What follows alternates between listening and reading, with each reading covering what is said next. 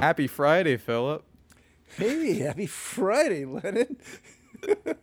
That was very enthusiastic for no reason. I'm pretty tired, honestly. Yeah, me too. Yeah. but it's exciting. We're our first podcast episode of Conversations in the Office. Yeah, I'm really excited about this. Uh, you and I have great conversations, so it's a it's a wonderful way for us to actually share them with others. We do have a conversation topic for today. Uh, we've decided on repetition. Yeah, yeah, repetition, repetition, repetition. Now, I have a bunch of notes here based on both readings and things I contemplate on a daily basis. okay, good. so let's see where we could start. I think the easiest would be the most o- obvious, which is music. Ah, yeah. Well, you and I both love to listen to music, and we both love similar types of music as well. And um, one of the things that actually is very interesting about repetition is in music, is that repetition isn't just a repetition of a particular thing in music. It actually gives structure to the music. What I mean by that is um, a lot of music actually communicates through its repetition. And the basic types of ways we have of thinking about structures and songs, experimental music, and even classical music involve repetition in some form. I don't usually think about music in that context. I guess I think about it more in the context of pop music, of what's popular, um, in terms of community building. Unfortunately, I have a lot to say about this, but it's, it, it's more of a dense topic, which I'll just get into, I guess. Absolutely. Uh, so I'm really into hip hop. Yeah. Um, I don't listen to it religiously or anything, um, but I feel like there's a lot of nuances to it. hmm And the one in- that I think about a lot is sampling in particular. And I feel like it not only highlights maybe obscure music that um, culturally we haven't appreciated over time, but also kind of validates, I, I think it's the right word, Mm. uh, a certain community that has engaged with uh, that form at some point. Uh, for me in particular, I feel like a lot of hip hop artists, they love music from video games in the 90s. Right. Right. And I've noticed that there is like a lot of sampling going on there. But it's actually m- more complex than that. Not only is, let's say, sampling in particular from like Sega Genesis games, Hmm. um, very popular in kind of an, uh, the indie underground hip hop scene. But for me, what I listen to is oh, a lot of these they're defined as new school rappers. The beats they use are all square form waves, Interesting. Now, what do you mean by a square form wave? like an audio waveform, like waveforms that are square rather than like sine or Right, instead of the usual kind of sine wave. yeah, Yep. uh, which is uh, it's m- most common because it's kind of soft on the ears, while squares are, are very much very piercing. Right, because they have um, uh, they just, their attack is immediate and there's no decay. Yes. Right. And I've noticed that's become particularly popular as of late. Interesting. Okay. Yeah. And, and the way it's been, con- I guess, recontextualized is, you know, transformed. Let's say in a video game, it's supposed to convey a sense of wonder. I would say that in this new type of music, it's more of a sense of like haziness, reverie. Right. Right. You know, you're at you're out at a party and you're having a good time because you don't know what's going on. Mm-hmm, mm-hmm. which I feel like those are two clear correlations to me that Right. are like, yeah, for me, those are similar feelings. like the sense of wonder you get as a child playing those video games. Probably the same being in that environment as an adult. A different environment, but same feeling is how I'm getting at. Right. Right. Right. Yeah. I see. Okay, so that's a really interesting uh, concept about repetition, Yeah. and something that has a real strong resonance in um, intellectual history. Actually, Mhm. the difference between um, repetition of the same and repetition as a form of engagement to create something new. Right? So this is and this has been this was argued actually most famously by Kierkegaard. And Makes uh, sense. yeah, when Kierkegaard was thinking about uh, you know, his little essay, an essay where he was uh, portrayed a guy who was um, just broken up with his with his lover, Mm-hmm. and uh, the fellow was, was thinking about was going back to the place, the places that he and his lover used to inhabit. Now, the interesting thing about this is that they kind of came to this realization that there's two ways of returning. And I think this tells us a lot about difference. And that one of the ways is to return to kind of recapture that old feeling. And the other one is, I think, much more subtle and much more nuanced and gets exactly to what you were talking about with, uh, with music. And that is, there's a way that we use repetition to return somewhere to create something new as we do it, right? And this is what I was talking about earlier on when I was saying that repetition in music not only just repeats the same, it actually helps differentiate and structure something entirely new. The first thing that came up to me uh, when you were talking about going back to a time that is kind of desired, let's say, Yeah. uh, Freudian concept, right? Uh, repetition compulsion. Repetition and compulsion, yeah. Yeah. And developed actually elegantly in, in my favorite Freudian piece, and that's um, Beyond the Pleasure Principle. Ooh. Right? Contrasting, contra- yeah, yeah. When Freud tries to think about why do we repeat things, Mm-hmm. even if they don't bring us pleasure, Yeah. right? And this is where the compulsion to repeat comes from. And Freud ends up doing some really cool stuff that can spin us off into a beautiful universe of discussion about biology and beings. But for Freud, it was a way that we incorporated kind of an inorganic aspect of the world into ourselves in mm-hmm. this notion of repetition, right? That kind of moved us beyond very much what Freud thought of as the pleasure principle that com- derives from our organic being, where that's more teleological and we search for pleasure. This is, for Freud, this was like below that level and was all about a part of us that is mineral and just wants to repeat and repeat and repeat. I'm thinking repetition as a tool for social engineering. Ah, okay. Yeah. Yeah. Uh, and I'm I will touch upon this a little bit more. Uh, but I I think I want to stay on the topic of music a little bit further for at least the next few minutes because you might have more to say that might enthrall me. But I know exactly where I'm going with this. Okay. Yeah. Roll. Uh, You, you want me to roll on social engineering? You want me to roll on music? Let's go on social engineering. Okay.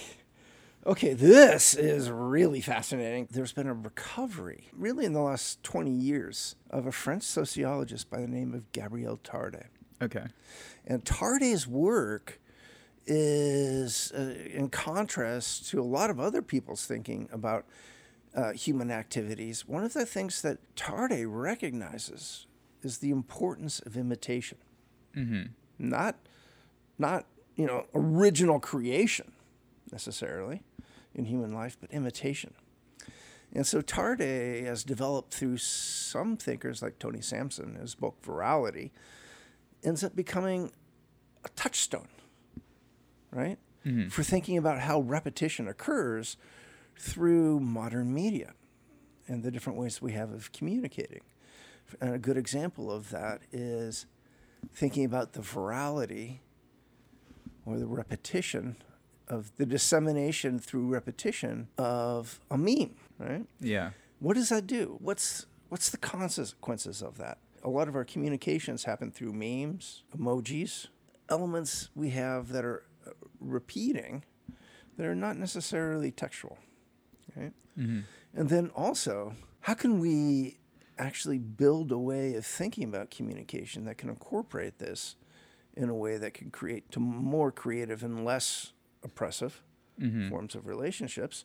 Or is it something that we just need to be mindful of and, and be careful that we don't do? And that kind of, for me, that's kind of where where we started was so important. Mm-hmm. I think if we start with music and how repetition can structure things, it takes us into a totally different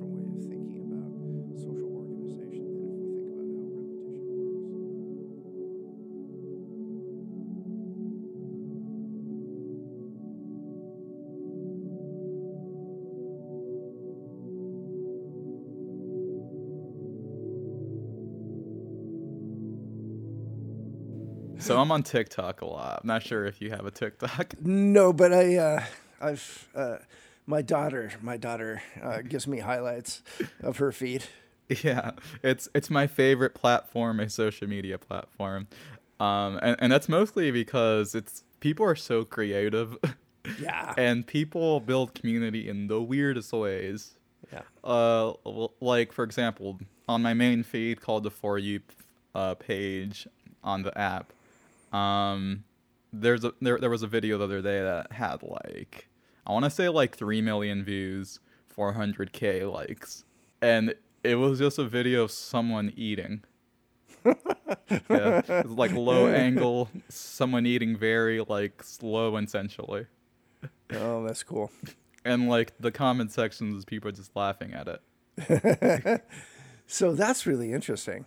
What can can you tell me? Can you explain to me a little bit more about the creative potential there? like it, it's less about the content and more what people do with the content. I get it. Yeah, like we're forcing this into importance is how I'm thinking about it. Absolutely. Okay, so so there's a type of highlighting that takes place, right? So Yeah. it raises it into importance. This comes back to your insights about community building. Mm-hmm. The fact that people then engage in that. That's what builds the community. Right? Definitely. Yeah. Okay, that's really cool. Um, but uh, what I wanted to touch upon in regards to social engineering, this is gonna be a whole thing. Sorry, I'm, I'm kind of excited. Okay, go. Let's Uh, roll, man. Yeah. Um. So first, I'm gonna preface this by saying that one thing that I like about talking with people, you know, just eventually something's gonna click. And I had that moment, a, a very significant moment like that with one of our CHID students, or I guess graduates. Oh, fascinating. Yeah, this was when I was doing the student recordings um, for for Instagram. Uh, I was talking to Julian. Was it Julian? No, it was Brenton. It was Brenda.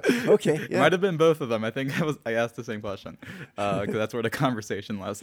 led. There and there's repetition for Yeah, you. there's repetition right there. Um, but uh, I, I guess the question I asked was, um, how would you define your love language? Yeah. Oh, yeah.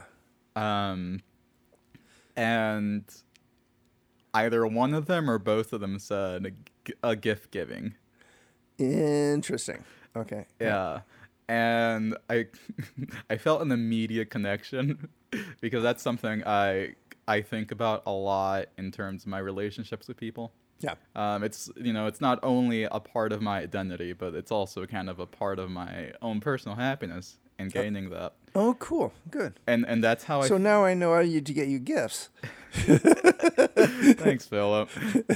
but that's what I mean about social engineering. Uh, it's kind of a meme with my friends, if anything. I see. Yeah, I get it. And so the idea here with the gift giving is Yeah. you are actually this is an act that you're repeating, right? And gets repeated throughout your interactions. And because of that repetition, right? Um, and it's really then the type of repetition that we talked about before, the type of repetition where you go back to do something new, right? That's what happens when you give a gift, Yeah. um, at least a successful gift. Yeah. And um, so that's actually. So you think that that's where we build community? Definitely, that's very interpers- interpersonal, uh, and it gets harder, um, you know, once you leave certain institutions. Yeah. Um, like for example, a lot easier for me to achieve that in college, uh, Yeah, yeah. because you're always seeing the same person over and over again, whether that's in class or an organization or whatever. Um, and that's where I really honed my skills. Is how I'm going to say that. Yeah. Yeah. Yeah. Um, like I kind of found out like okay, what things really connect with people. Yeah. Yeah. And su- surprise, surprise, food is the most popular option. Okay. Yeah. No, I love gifts of food actually, and I and that's a type of gift. Actually, I feel happy and comfortable giving. hmm And um, not growing up in a uh, in a family that gave a lot of gifts, Yeah. I have issues with gifts. Not issues with food, but um, actually, my family just didn't have a lot of intimacy to begin with. so I guess I just I guess my larger issue is with intimacy. Yeah.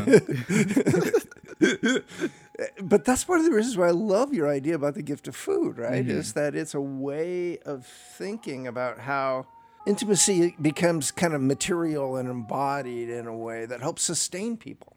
hmm And that is absolutely a type of uh, that's that's a type of uh, gift gifting that I'd be happy to get behind.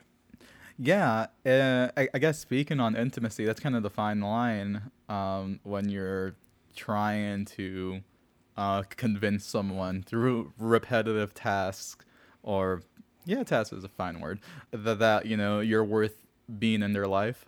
Yeah. Um, because it has to be kind of personal, but not too personal. Because Oh yeah. that, that might be too weird. But this is part of the the, the thing about repetition is, um, and again, I think it goes back to the fact uh, the the uh, references to TikTok, social media, and that is um, repetition in this form and intimacy plays out differently when it's sounds, images, or texts hmm right? Texts have often been upheld as a as, with a certain epistemological standard or a standard of how we get to know and understand the world.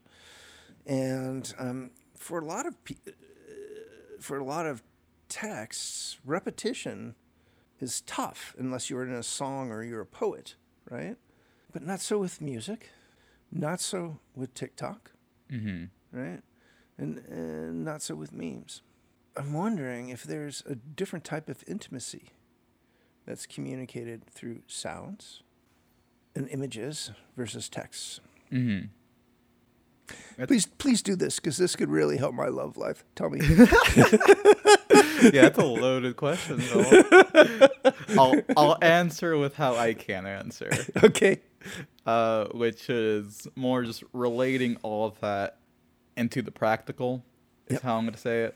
Um, because as you were talking, I was thinking about how a gift giving could be kind of like a musical composition. It's like, okay, I'll start off with something small. What's small? Um, I don't know. What do people my age do? A playlist. That's what young people Right. do. uh, Right. but the thing about a playlist is that it's so non-threatening. Um, that it's a good first step. But it's pretty ambiguous too, right? You, you. Yeah. I mean, in my day, it was uh, a mixtape. Yeah. Yeah. and there was, I mean, that's a loaded gift. What do you, somebody gives you a mixtape, you know, Yeah. it's an open ended intimacy there.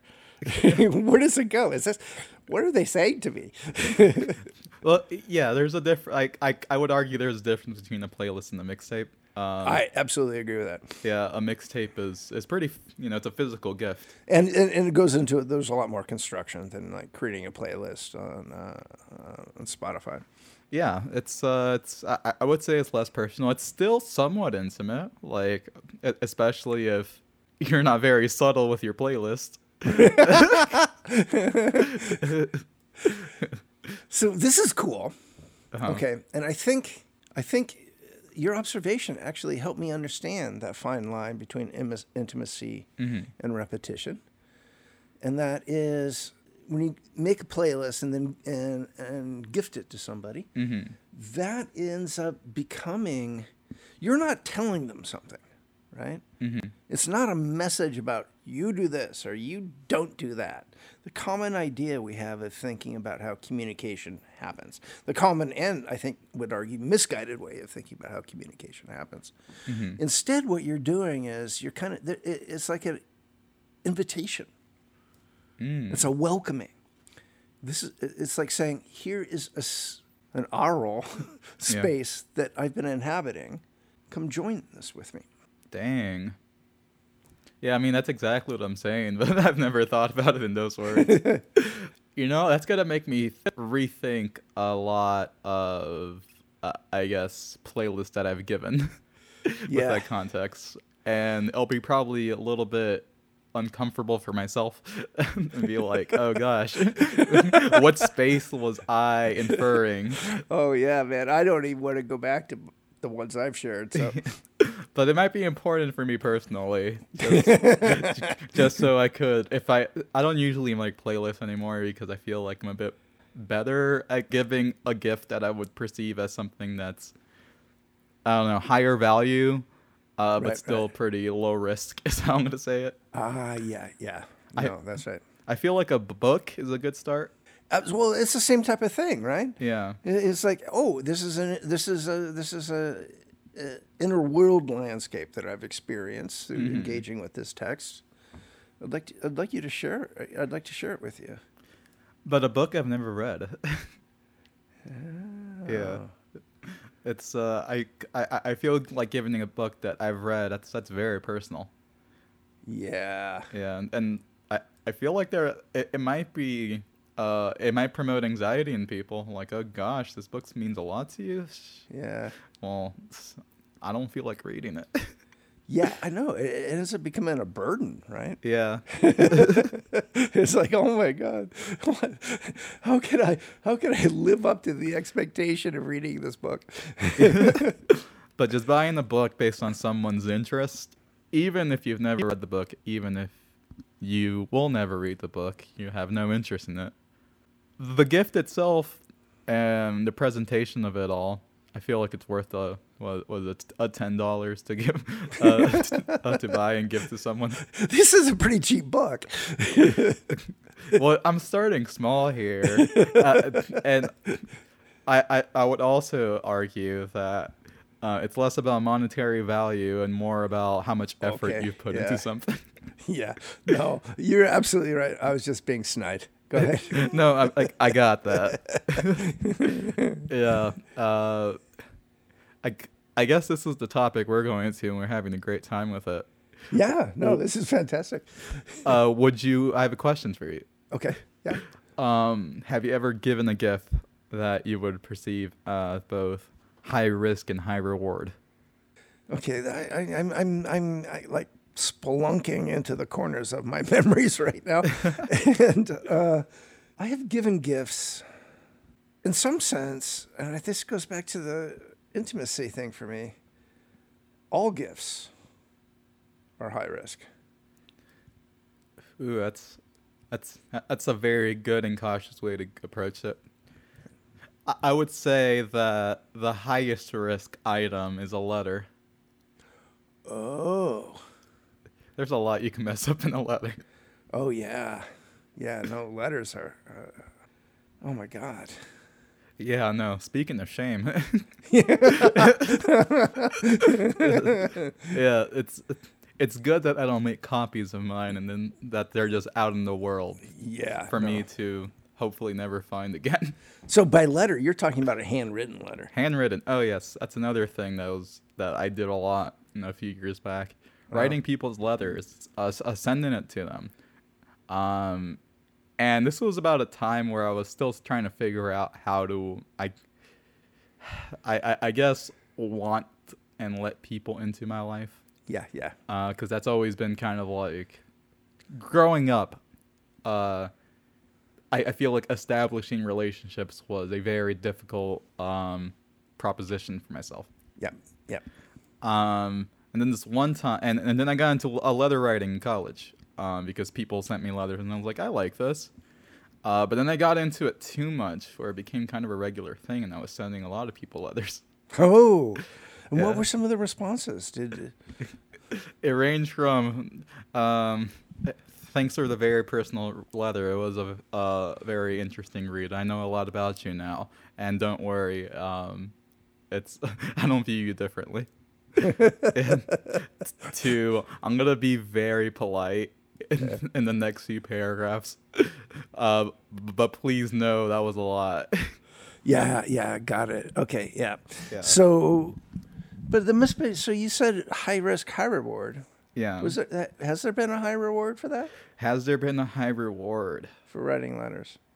For writing letters, um, I, I feel like in terms of my friendships, there has. I feel like people probably view me I see. in a very, um, I guess, more a vulnerable light now, which is always, I won't say it's always a plus, but for the people uh, I've let into my life, it is a plus. Yeah, yeah. Um, admittedly, this is hilarious. I, I, I think I've only written letters to friends.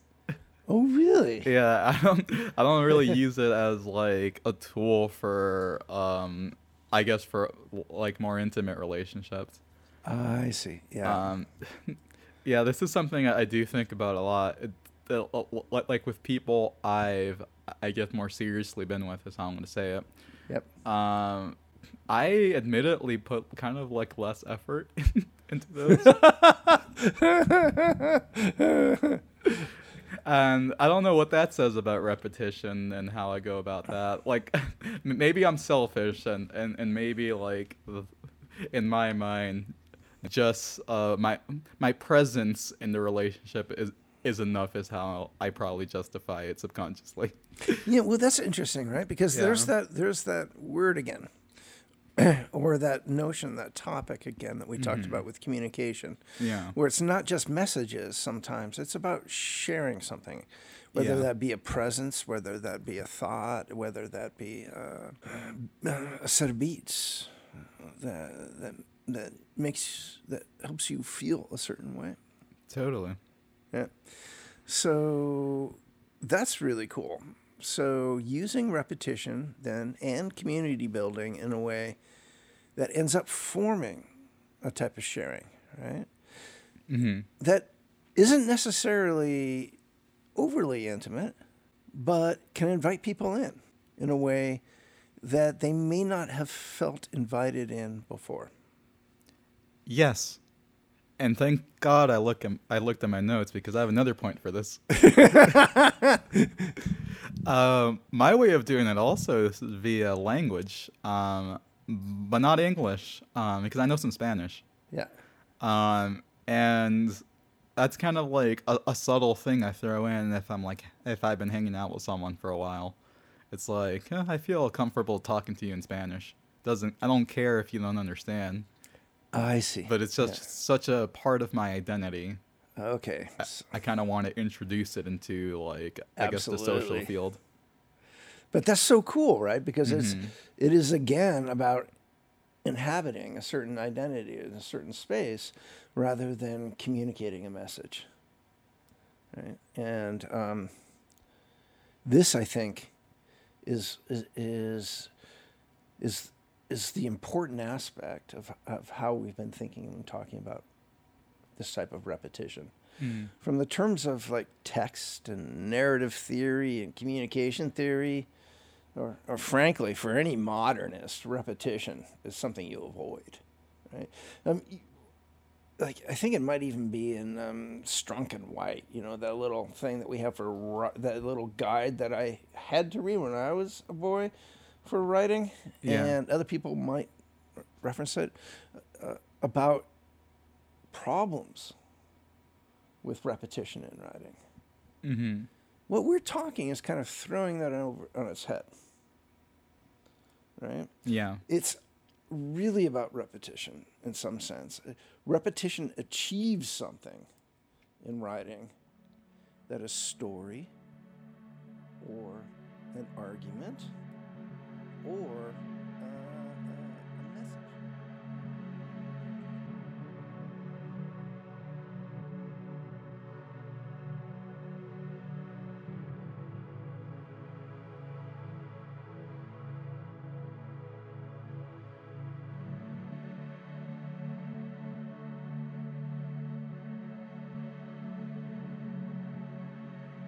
Fashion. Oh my gosh. I thought about this walking around Seattle, uh, because what's popular here, I've noticed, and in terms of fashion, not a lot is popular here. I love that. Uh, but people kind of have this early 2000s or just general 2000s goth phase here, Oh yeah. which is kind of funny to me. Uh, but I'm I'm I'm kind of happy for the people who do inhabit that space. Yeah, yeah. You know, I'm glad they're Can, can you explain explain this phase? Give give me some examples of what this is like. Um, just aesthetically, just all black, and that means everything. Oh, black yeah. hair, black Yeah, yeah. No, that's right. blouse, um, black shirt. Like it's, I can't really define it anything clear because there's a lot of variations of goth, Yeah, absolutely. but I know that type of uh, variation. and and me coming from Southern California is very weird just seeing just kind of traditional goth as a, a way that the younger generation chooses to um, embellish in. Yeah. Um, because what I'm familiar with is beach goth. Okay, tell me about beach goth. This sounds like something I might like. It uses lighter clothing um, as a way to contrast the, the dark uh, mood. Mood. So it's it's it's known more as like a musical phase, if anything. Oh, Um, kind of. I'm gonna be kind of a, a music nerd about this right now. Um, but like the Orange County indie rock scene from like 2010 to like 2015. oh yeah. Okay. Yeah. Burger Records, that Yeah, kind of got it. vibe. Um, aesthetically, though, um, in terms of clothing, it's I, like black is still the prominent color, but maybe someone wears like um, a top that's like what's it called, like a jean, a jean jacket. Yeah, jean jacket. Yeah. Yeah, like a light jean jacket, or the person wearing it has blonde hair, Hmm. uh, or just uh, things like that. Like, oh, like I acknowledge this as gothic, but there's something about this that feels more welcoming for the outsider. I get it. Yeah, um, and not as exclusive. Got it. Got it. Um, so we're back to repetition. yes, we are. because it's th- in that act of not just repetition of the same that cuts that can cut people off right? That's that has a fine uh, it's not fine actually. It's a it's a robust line um, between who can fit in this repeated element and who doesn't but the type of repetition you're talking about is much more like a soft repetition that allows for a creativity. It, it, it has the sinews, right, of, of, of the goth, but it allows for the creativity and the expression on it that um, kind of suggests, hey, this is, you know, the goth might be part of what I am, but there's other stuff too. And uh, we can share the goth, but let's express the other stuff as well. Oh yeah, I mean, and there's a lot to consider with that in terms of, I guess, connotations. Huh. Um, I- guess regarding like an aesthetic being repetitious for community's sake. Right, right, right. Yeah. Yeah, it's like ideally, I I feel like soft repetition is the way to do it. Yeah. Um, because if you go entirely hard in it, then you kind of draw a line as to who could join your group. Abs- then it become it. Yeah, you know, in in my writing, when I've been writing about goth recently, um, one of the things I've noticed, and this is with a lot of social movements, right? And uh, uh, when, or actually, a lot of education, when it becomes an element unto itself, right? yeah, That's that repetition is the same. yeah, right? When the when the teleological per, uh, process wants to repeat just what just happened, that's when you lose your creativity. ooh, That's when that's when you aren't able to reach out, and um, and also, and this goes back to your point about Seattle fashion. that's when it becomes a cliche. It is kind of a cliche. Yep. Oh my God, I think I might be a beach goth. You know, I would not be surprised.